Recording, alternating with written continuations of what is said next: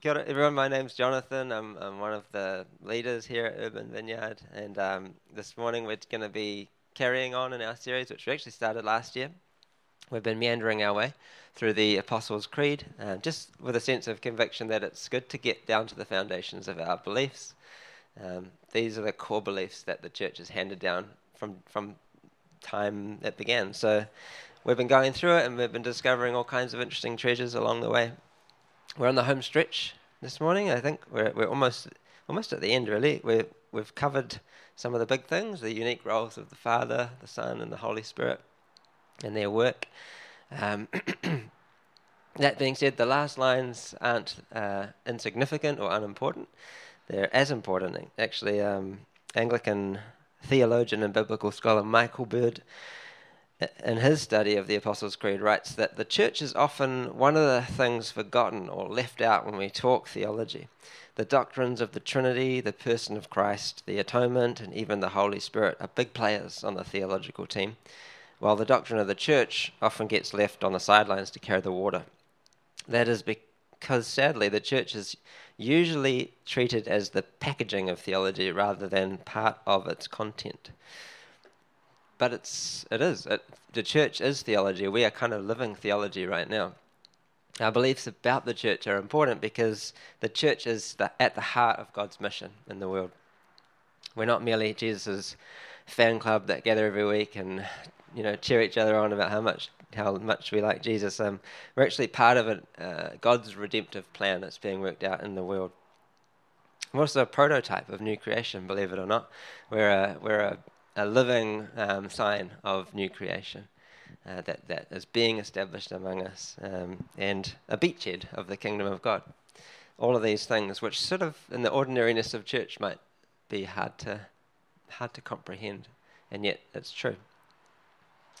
So when we say, I believe in the Holy Catholic Church and the communion of saints, we ought to pause and consider exactly what such a confession means.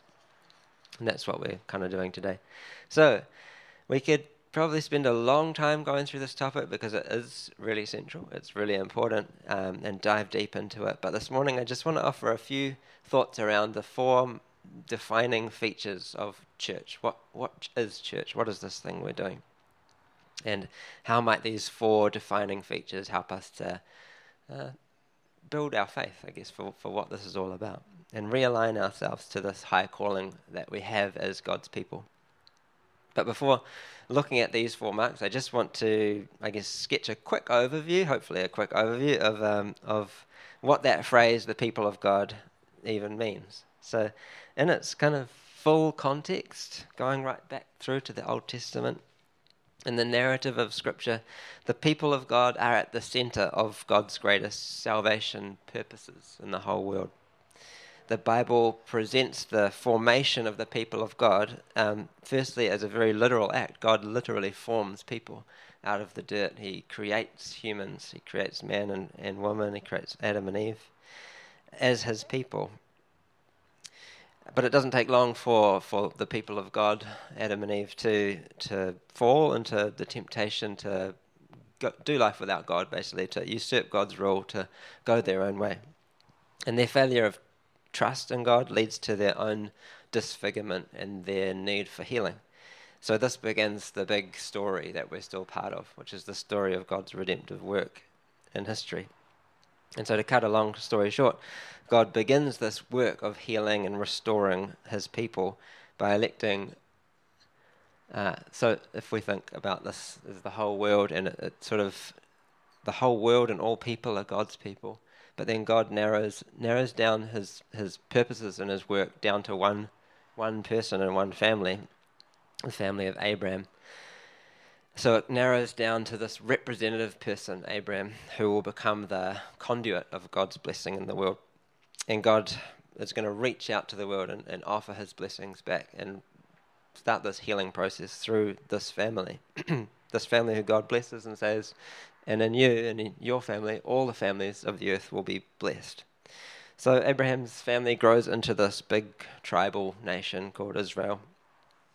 And they're enslaved and rescued from slavery and, and then when they're out in the wilderness with God, he commissions them to be a kingdom of priests and a holy nation, mediating God's blessings out into the world. So the one people of God now are mediating God's uh, God's blessing out into the world to all the other peoples of the world, um, and uh, the way it's done is there's an invitation in to become part of the people of God. So if you look at the arrows there, the blessing is flowing through God's people, and the invitation is for all the nations of the world to come and join, to come and become part of Israel's, you know, this this family of God. We all know, if we've read our Old Testament, that the Abraham's descendants really failed to live up to that promise. They they Instead, they preferred to imitate the religious and social and economic systems of the world around them, which led them to being exiled and put under the control of foreign empires. However, while they were in exile, they had a prophetic tradition, and the prophets began to speak of this um, re recreation of this hopeful promise that that that the nations would stream in and, and um, that Israel would, would find its calling. So in Isaiah in particular talks about, he, he sees this picture of all of the nations in the world streaming to Zion, um, which is, you know, the mountain in, in Israel. In the last days, the mountain of the Lord's temple will be established as the highest of the mountains. It will be exalted above the hills, and all the nations will stream to it. So it's kind of like, if you can imagine rivers going backwards, I guess. All the nations are going uphill up towards Zion like a river. And many peoples will, will come and say, Come, let us go up to the mountain of the Lord, the temple of God of Jacob, and, and on and on. So the vision of the people of God is reinforced in the Old Testament as this bounded group with the very clear boundary markers of who's in and who's out. You've got to be ethnically Jewish or you've got to be a Torah observing person. And the hope would be that, um, yeah, as people take on the marks of Judaism, kosher food, Sabbath keeping, all of the all of the above, um, that and observing the wise patterns of God, which He gave the, the people of Israel, that this would um, lead to you know an expression of God's blessing in the world. Jesus' ministry happens in this context. Um, it's within this context of the, this view of the people of God, what the people of God means. And he, he made it clear very, very frequently, frequently in his ministry that his ministry was to the, the lost sheep of Israel. He was not sort of focused on the Gentiles, he was focused on Israel, he was focused on the Jews because he was a Jew. And he was fulfilling this calling. But then if you look in sort of, if you look a little closer in the Gospel of Luke, you see that that um, in particular that Jesus' ministry tends to keep spilling out and blessing these Gentiles and social outcasts, and he's bringing them into the center. He's giving them pride of place. And you also see Jesus rejecting the temple. So he, he says the temple is not the place where you go for forgiveness and healing and um, and salvation. You actually come to me. So he he rejects the, the temple system and the priestly system, and he turns it around and says, come to me for forgiveness, for healing, and for salvation. And, you know, um, that led to him getting in lots of trouble. uh, so even his disciples were baffled, which just sort of shows how far the nation had drifted from its missional calling. And then we have Pentecost, and it's sort of not really until Pentecost uh, that the disciples begin to understand that there's a different there's a different thing going on. This Pentecost event is the beginning of this radical inclusion of all these people. Um, and the people of God, suddenly, this category becoming much more expansive. Rather than being linked by common ancestry or keeping kosher rules and Sabbath keeping, uh, all that it meant to be included was to to have the Holy Spirit poured out on you and to yeah to um, to be under Jesus' lordship. So the, the mission and teaching of the early church really centered on this good news that the Holy Spirit now was available to, to all people. And this is captured really beautifully in, um, in Acts 10, where Cornelius, uh, Peter has gone to meet Cornelius. And suddenly the Holy Spirit falls on Cornelius, the Gentile Cornelius, this Roman centurion. And as a Jew, he's like, wow, ah, now I get it. Now I realize how true it is that God does not show favoritism, but accepts from every nation the one who fears him and does what is right. So it's like it takes a long time for even Peter to figure it out. Ah, This is for everybody, not just for Jews. So, and Paul was equally sort of stunned and gobsmacked um, when he saw the Holy Spirit falling on these Macedonian people when he was on his missionary trips. And he summed it up this way So, in Christ, you Gentiles are all children of God through faith. For all of you were baptized into Christ and have clothed yourself with Christ. So there's no longer Jew or Gentile, slave or free, or male or female. You're all one in Jesus Christ. If you belong to Christ, then you are Abraham's seed. So, hence the diagram, and heirs according to the promise. So all of the promises that kind of get funneled into this hourglass shape with Abraham at the pinch point and then it radiates out from Abraham, and then it kind of goes back into another pinch point with Jesus, and then it radiates out again to the whole world. This is the kind of picture of the, the, the people of God. And as these ethnic boundaries are broken down, um, the, the logic was that because the, the Spirit's poured out on, on all people, on male and female, on slave and free, then all of these former boundary markers are now irrelevant. They've been rendered irrelevant. These social hierarchies. And that's why you have letters from people like Paul writing to a slave owner saying, Receive back your slave who's run away as your brother. He didn't say set him free, but he said treat him as your brother. So he was so so he's saying that category of slave owner and slave uh, has to be over overcome with the with the category of brother in Christ. So yeah, that's that's where we are in terms of the people of God. Obviously, as a church, not we've we've not always lived up to this calling. We've sometimes reinforced the world's patterns of racism and um, sexism and all of the other isms. Um, but the fundamental church, the vision of the church is the same. It's this boundary smashing machine that that says everybody gets in, everybody's welcome even a, a Pakeha like me can be part of the people of God. So, so this leads us to consider, I guess, the, the marks, the defining marks of the church.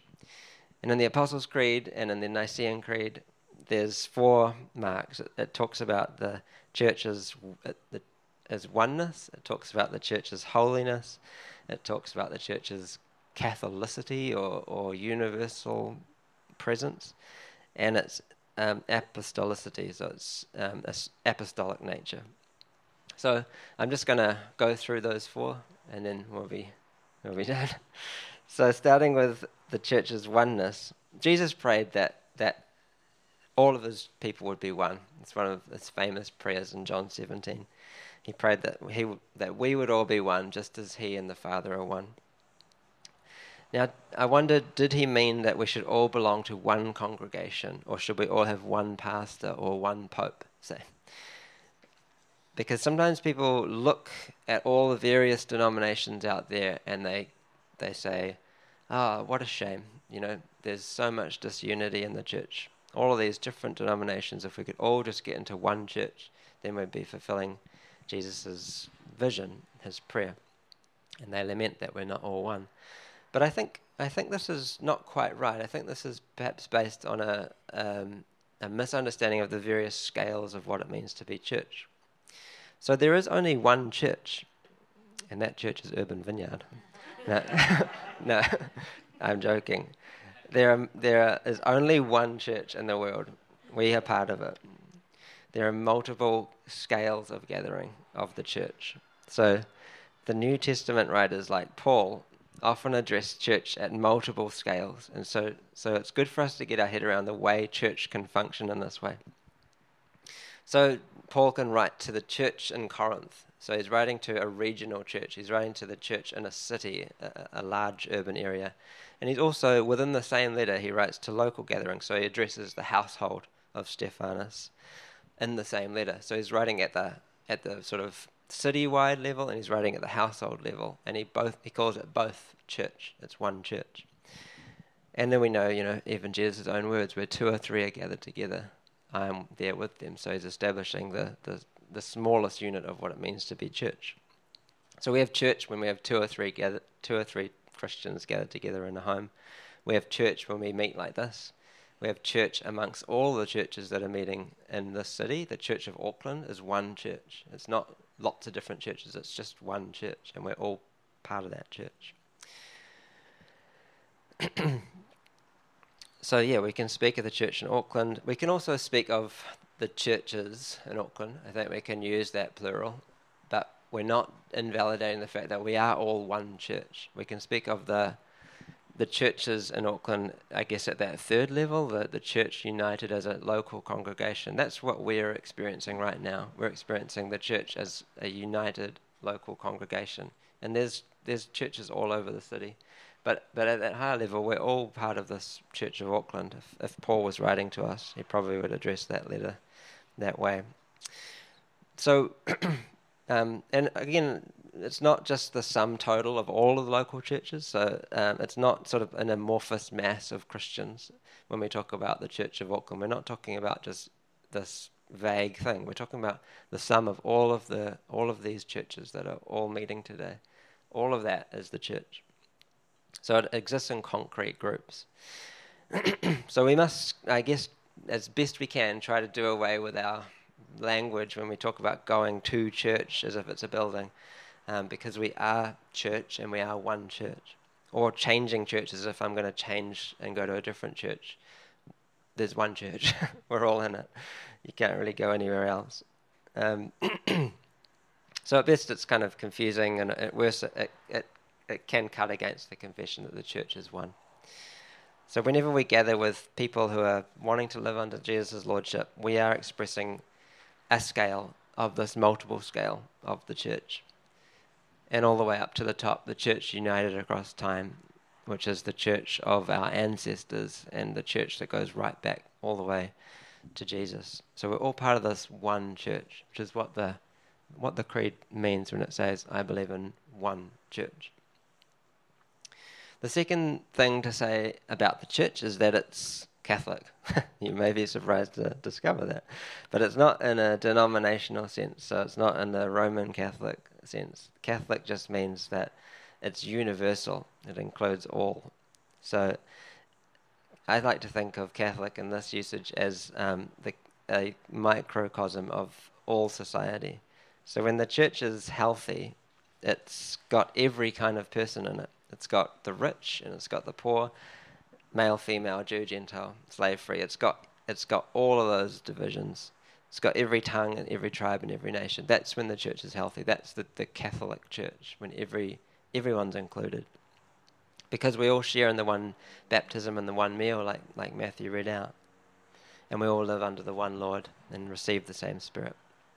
So, yeah, that's what it means to be a Catholic. So there's a Catholicity or universality to the membership of the church. And the other thing about that is that no, no group has prominence over another. So no, like men can't have prominence over women. Um, um, masters can't have prominence over slaves. Jews can't have prominence over Gentiles. That's what it means to be Catholic. It means that everybody's identities are made relative. Um, and all of those old barriers are erased.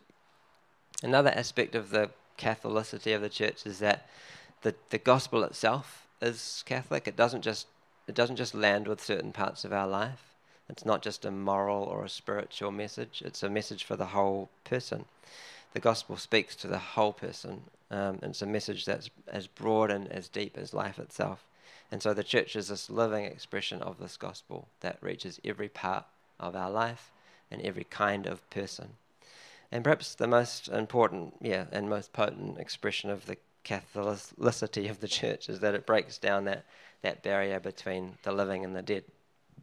It's kind of a mysterious thing, but we're part of one church which contains centuries of, of faithful people who have fallen asleep in Christ. So Jesus has stepped across even that gap, even the gap between the living and the dead, to unite us. So his family is massive.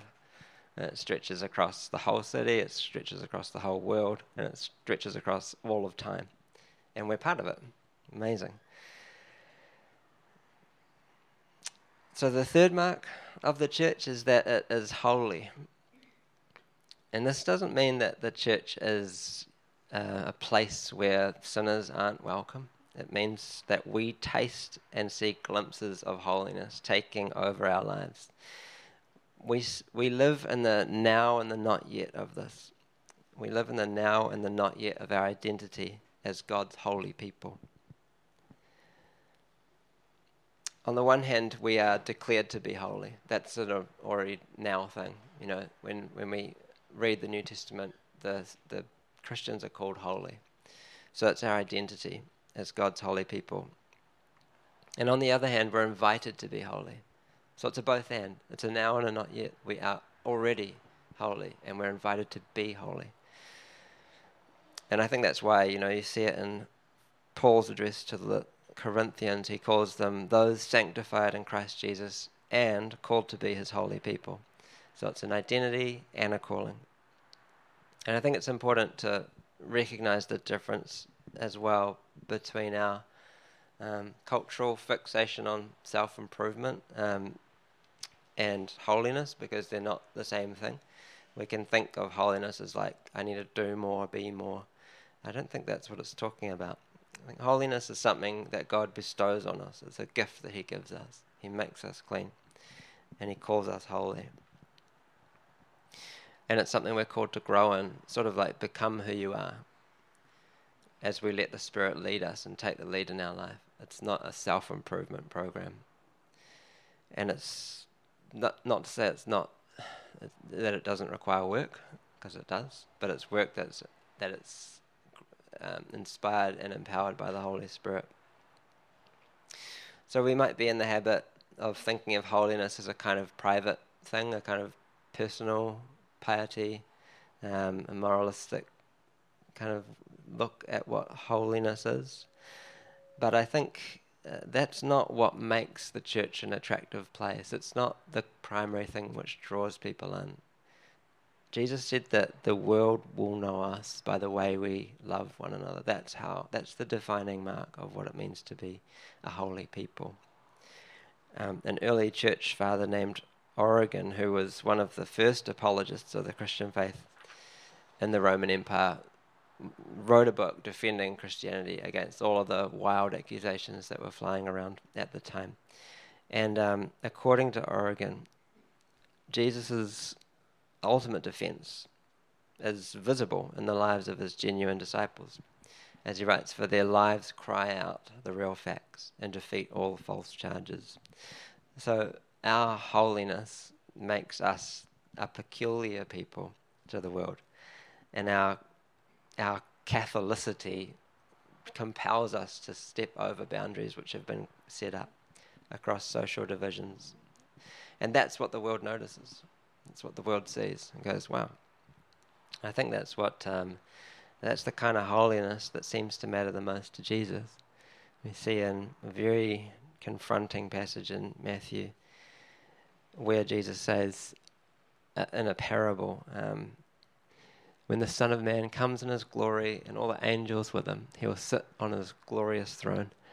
All the nations will be gathered before him, and he will separate the people from one another, as a shepherd separates the sheep from the goats. He'll put the sheep on his right and the goats on his left. Then the king will say to those on his right, Come, you who are, who are blessed by my Father, take your inheritance, the kingdom prepared for you since the creation of the world. For I was hungry, and you gave me something to eat. I was thirsty, and you gave me something to drink. I was a stranger, and you invited me in. I needed clothes, and you clothed me. I was sick, and you looked after me. I was in prison, and you came to visit me. Then the righteous will answer him, Lord, when did we see you hungry and feed you, or thirsty and give you something to drink? When did when did we see you a stranger and invite you in, or needing clothes and clothe you? When did you see when did we see you sick or in prison and go to visit you? The king will reply, Truly I tell you, whatever you did for one of the least of these brothers and sisters of mine, you did for me. So the the defining mark of a holy people is in our love and action. That's what it means to be holy, a holy church. There's no sort of secret handshakes or you don't get a cool hat when you join the church or um, you know learn a secret code. The only thing which tells us that we belong to this family is because we do the things that matter to Jesus. Now this is not like a I'm not trying to put something on us. saying, like I was saying earlier, it's the Spirit which guides us into holiness. We are a holy people, but it's the Spirit which will guide us into this kind of action. But these are the people that Jesus recognizes and says, You're whānau, you know, you're with me because you do the things that matter to me. That's what it means to be a holy church, I think. And finally, the church is an apostolic church, which um, means that we orient ourselves towards the the first century message. We orient ourselves towards the words of Jesus, to the, to what the gospel is, to what the apostles passed on, which is why we're doing this. You know, because we want to get to the root of what it is that makes us this peculiar people. Jesus left no instruction manual, really. He didn't, like, aside from the little bit of writing he did in the dirt, he didn't write any books. He didn't, you know, he didn't um, give the disciples detailed instructions about how Sundays should look or whether it should be on Sunday or how many songs you should sing or should they come first or last. He gave us basically nothing. He gave us a meal. And he said, baptize. And he said, make disciples. What does that mean? It make, make people who do the things that I do. Make, make people who do the things I do. He didn't, he didn't seem interested really in establishing a new religion. Um, aside from the words he wrote, yeah, he never wrote holy books. Everything he believed and knew about his father, he entrusted to his small group of people. It's kind of risky, you know. He's like, I'm working with these guys, these 11 guys in the end, um, who will, I'm entrusting that they're going to pass it on. This is what it means to be apostolic, that we join in with Jesus' little band of followers. So he didn't give them information, like I say, he gave them a way of life.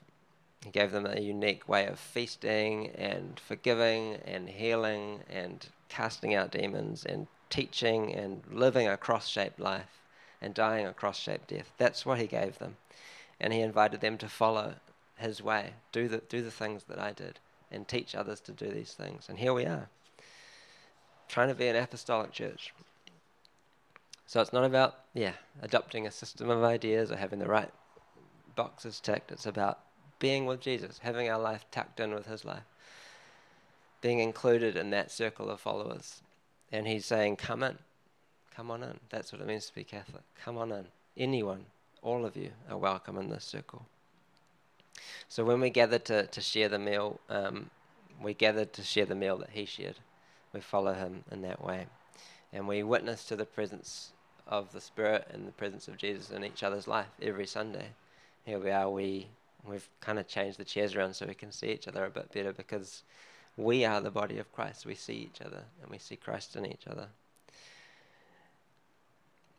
And belonging to the communion of saints means that all of our individual lives, all of our small stories, um, maybe they don't feel small, all of our despair, all of our triumphs, everything, we kind of find it hidden in Christ. We tuck it in with Him, and we say, "My story," you know, almost like pin it on. Like, I want my story to be part of your story. I want my story to just sort of tuck in into the folds of of Jesus' story and we discover that all of our individual stories become part of this bigger story, which is Jesus' story of what he's doing. So, this is what it means, I think, to be a church.